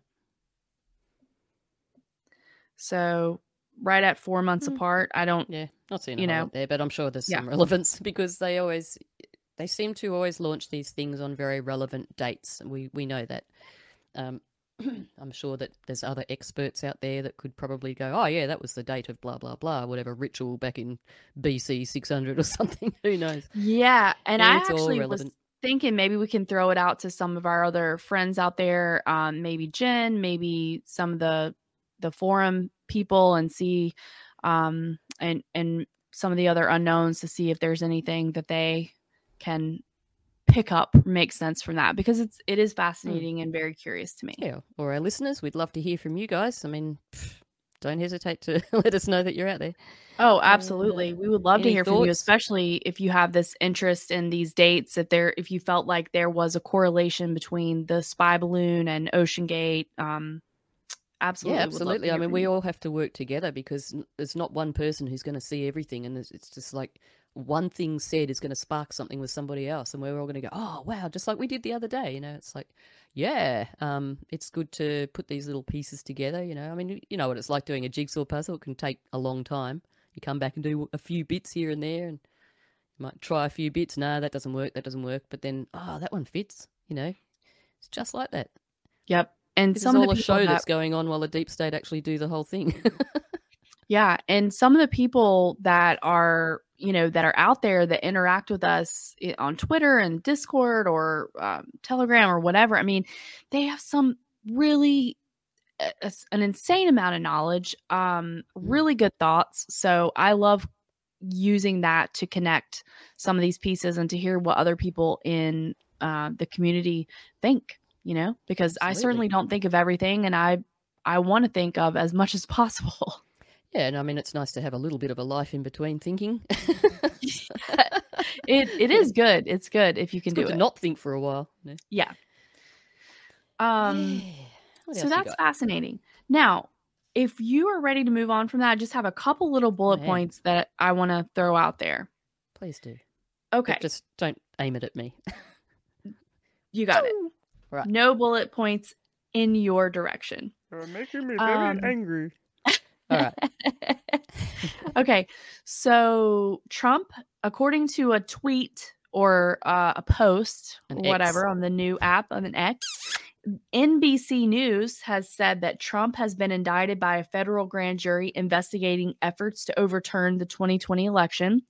So there's been a lot of hullabaloo about this. I'm not claiming to know all the details, and I feel like it's something different every day. It's like, oh, today's the documents. Today, this time, it's January 6th, whatever. I don't know exactly what's going on with here with this situation. Are they trying to make him a martyr? Or what are they doing? Don't know, but that's a blip. A 2022 then- election? 2020 election. 2020. Yep. Okay. And then it at the same time, we have investigations into Hunter Biden. So allegedly he was going to get off with a slap on the wrist for weapons charges and like small tax evasion or something like that. And allegedly the judge rejected that. So, because everybody, my understanding is they thought that was going to be a done deal. They also thought that they would use that to close out every other thing that was found on that laptop. Um, but then there was a twist, and it makes me feel like we're in a soap opera, really.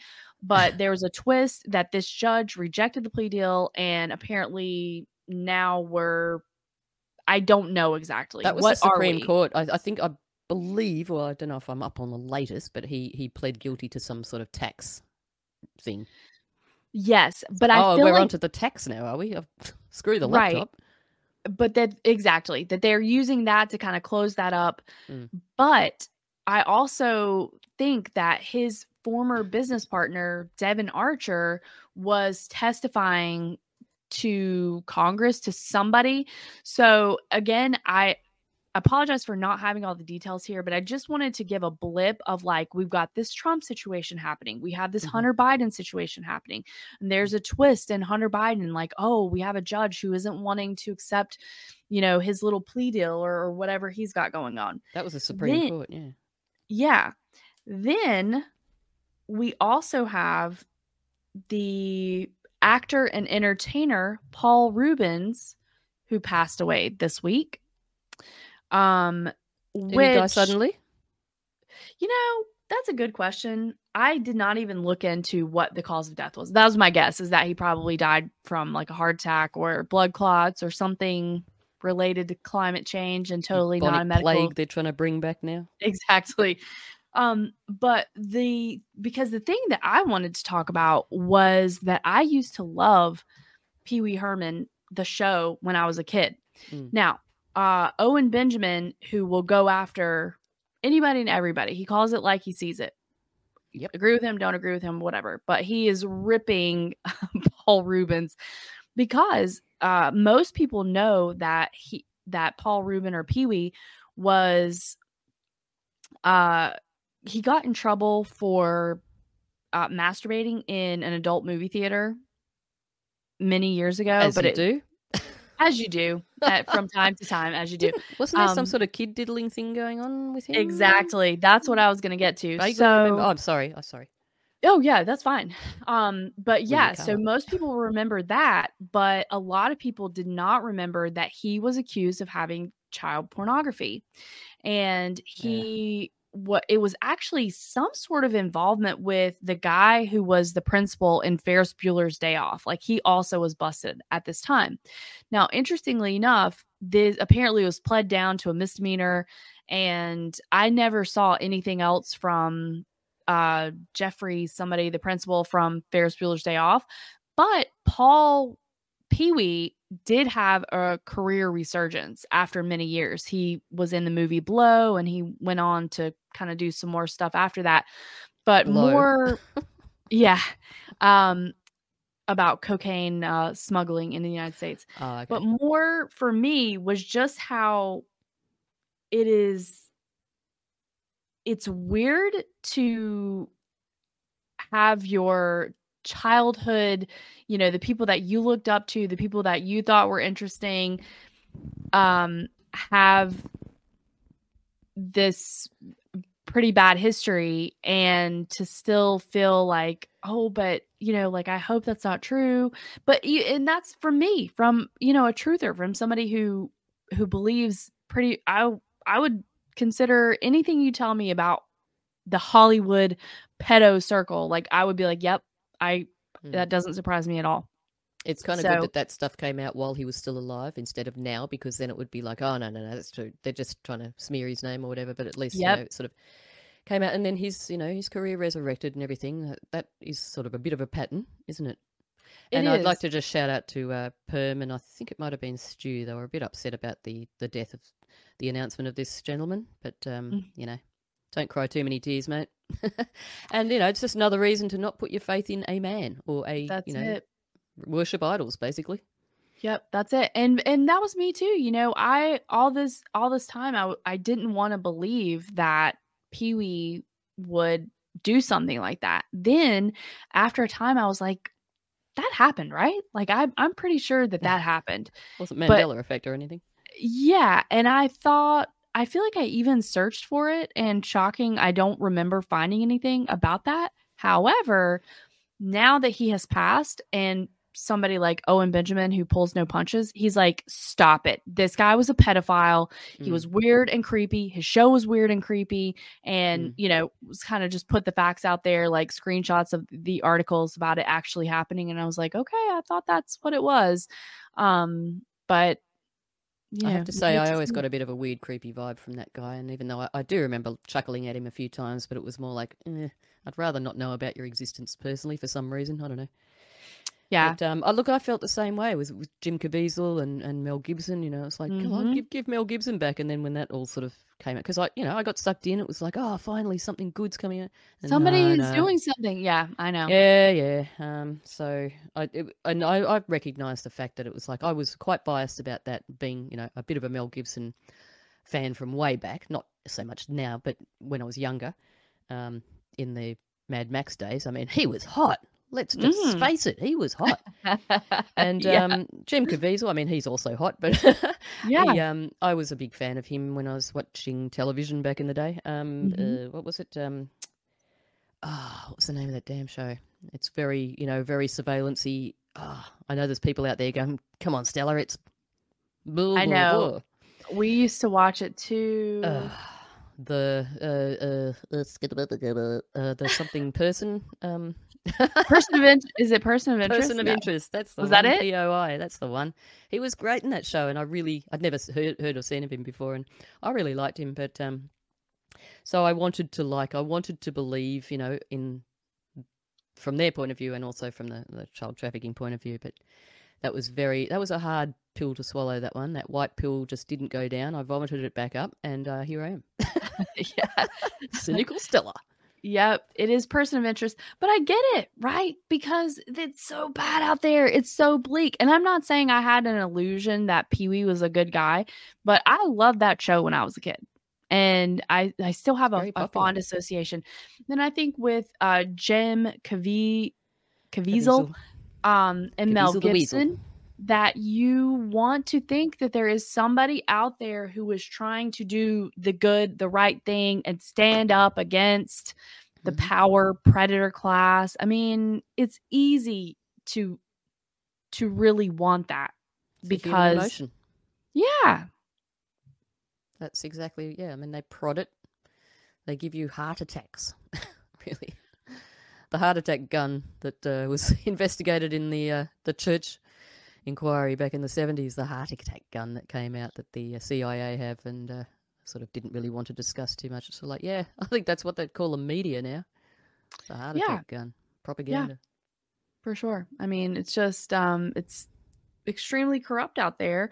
And so it's very normal to hope that somebody who ha- actually has some power and influence and money and, um, you know, to to hope that they're going to stand up and tell the truth and do the right thing.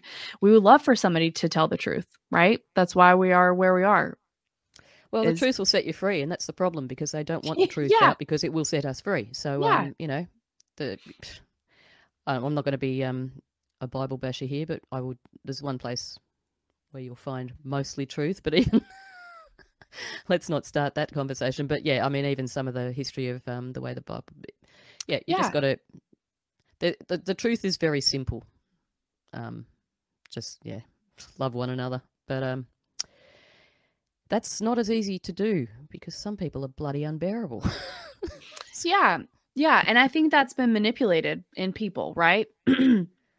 For us to be like, how can you, you know, I believe what I believe very strongly, so it it's very and i know you do too so it's very frustrating um, and we care about reality. What is the actual truth on this planet? What is the truth? We care about that. But a lot of people, like, very obviously don't. So it's very frustrating. And of course, we know that they're, um, you know, that they have the divide and conquer narrative because they don't want people on the same page. They don't want people believing uh, that everything they're being told is a lie and and being hip to that, you know?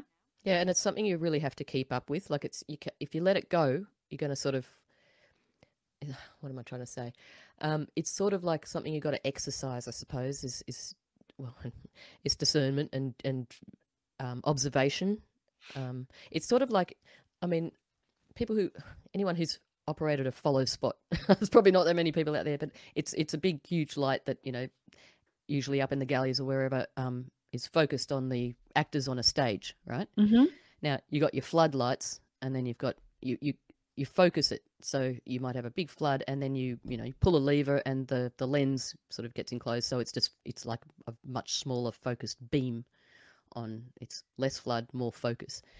Um, and that's sort of what we've got to do. Like we we have to learn how to speak propaganda. We have to learn how to speak their symbology so that we can recognize it without getting caught up in it. Of course.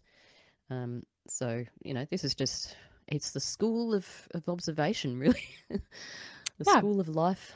Um, observation. I, I, hope that we do help people out there to um, find this, find their way through this a little bit. I mean, you, we're not we're not experts, but we're certainly um, we're looking. we have got eyes on, and um, hopefully, we if we're not sort of helping people figure it out, at least we're helping people get through it. I hope because that is that is the whole point of us volunteering our time here and getting up early. You know, in some time zones, we've got to get up early. Some people stay up late. Um, and uh, yeah, we hope that we're we're getting there for you guys out there, and for definitely, ourselves. definitely, because um, I I know that uh, podcasts and meeting people through that community has been a very big help for me um, to know that I'm not alone in my thinking and my questioning and having a lot of people to ask, um, you know, what they think about it and kind of where they're at. It has been a very helpful for me yeah, for sure. Well, I mean, I know I probably sound a little bit over the top to a few people out there, but I, I, I do like to just throw things out there. It doesn't mean I fully believe them. Um, sometimes I'm speaking a little bit out of the side of my mouth, but Yeah. it's just like throw it out there, bounce it off the walls. If it doesn't go anywhere, you know, chuck it in the corner. But um, if it does go somewhere, then it's a piece of the puzzle, you know. So, Exactly. It's the it's the creative process in my opinion too because what you're doing is throwing something out there. So let's say you throw something out there that um you know whatever your opinion and then I could be like, "Oh yeah, what about this?" and it reminded me of something else and then that Exactly. reminded you of something else. So then you have a very good conversation, a thoughtful and and good faith conversation about that topic um just by throwing things out there and um just mulling it over. yeah, and um, um, I've been very grateful to be able to find a bunch of people that, you know, um, or several bunches of people that I can throw things out there and not be ridiculed or called a bloody idiot or whatever. Yeah. Go back to your corner with the crayons, Stella. um, so yeah, very grateful to um, the new friends and the the new deep thinkers of my life, and it's been a little bit easier to detach some of the old friends. Not that it's a pleasant thing to do, but um, it's just happening organically, and it Right. continues to happen, sadly. Um, but you know, it's just part of moving on and being true to yourself. You've got to be true to yourself. You've got to be authentic, regardless of the 100%. cost. A hundred percent. You know. Choose your hill to die So, okay. Well, Ow, we have we have gone for almost two hours here. so I think it's time to wrap up this week's episode of I Not Your Mom's think so. News. Um, one Where thing can you find I- us, Ashley? Yes, I'm I'm so glad you asked. Um, and I'm going to get to that. One Okay. quick thing I wanted to tell people is that Stella has done several appearances recently. So she has been on with uh Drew of You're Missing the Point. Um, do you can you give a quick blip about what that was about? Uh, yes, that was just about um, the referendum that's being um, organised at the moment in Australia for a thing called The Voice. Uh, Indigenous, get it, basically, it's meant to be giving the Indigenous a bigger voice in Parliament, but it's that's not really what it's about. It's masquerading. So uh, people are starting to wake up. There's less and less people. Like there's more and more people going, nah, this doesn't make sense. It's creating. They're seeing the division.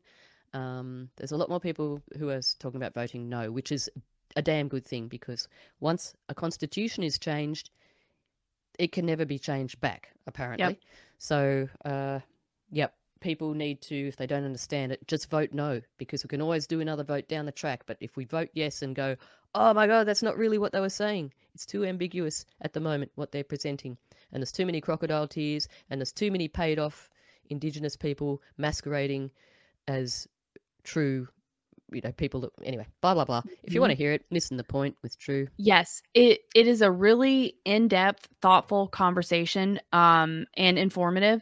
So I highly recommend. Now you may be thinking, why would I care about that? That's in Australia. It's Australia, But exactly. uh, in my opinion, we all need to be looking out for this because this is potential setup for land grabs and more government control over Property land. and I think yeah. that is a huge uh, theme that we're going to be seeing um, Globally, going forward. yes. Uh, not just in Australia, not just in the Netherlands, but here in the States as well. So I think that it is a, a very fascinating conversation and informative and food for thought for what is probably coming down the uh, pipe here in the States. Yep, and it's probably going to be a little bit of an ongoing discussion too. So we will we will get to a couple more Um, episodes on that. I think. okay. I believe. So, And- Stella, do you have anything else on that? Yep, just one more thing. Um, also doing a couple of um, shows Oh, with the I propaganda feel like you're talking, but I cannot hear you for some reason, and you're not on mute. Hello, hello. Can you hear me? Can you hear me? Oh, I can't hear you. Oh. Um, okay. So we were having a little bit of technical difficulty in that way. What I'm going to do is go ahead and tell people uh, also that Stella has been on with Brad Binkley of the Propaganda Report um, a couple of episodes recently. So please go check that out. The proper propaganda report with Brad Binkley. She's been on two episodes with him. Um, and the You're Missing the Point. Also, Stella and I have been um, lucky enough to be able to join in on the WTF forum. Uh, that goes live on Sunday evenings. So I would encourage you to check that out too. It's a lot of fun. There's a different cast uh, every week, just about, and uh, some good Check. information there. Check one. Um, and don't forget to check out the rest of the unknown episodes. We have recently um, a, a chat with Terry and Keel, um, Check one, two. our normal uh, Not Your Mama's News, and we've got all kinds of fun stuff coming up as well.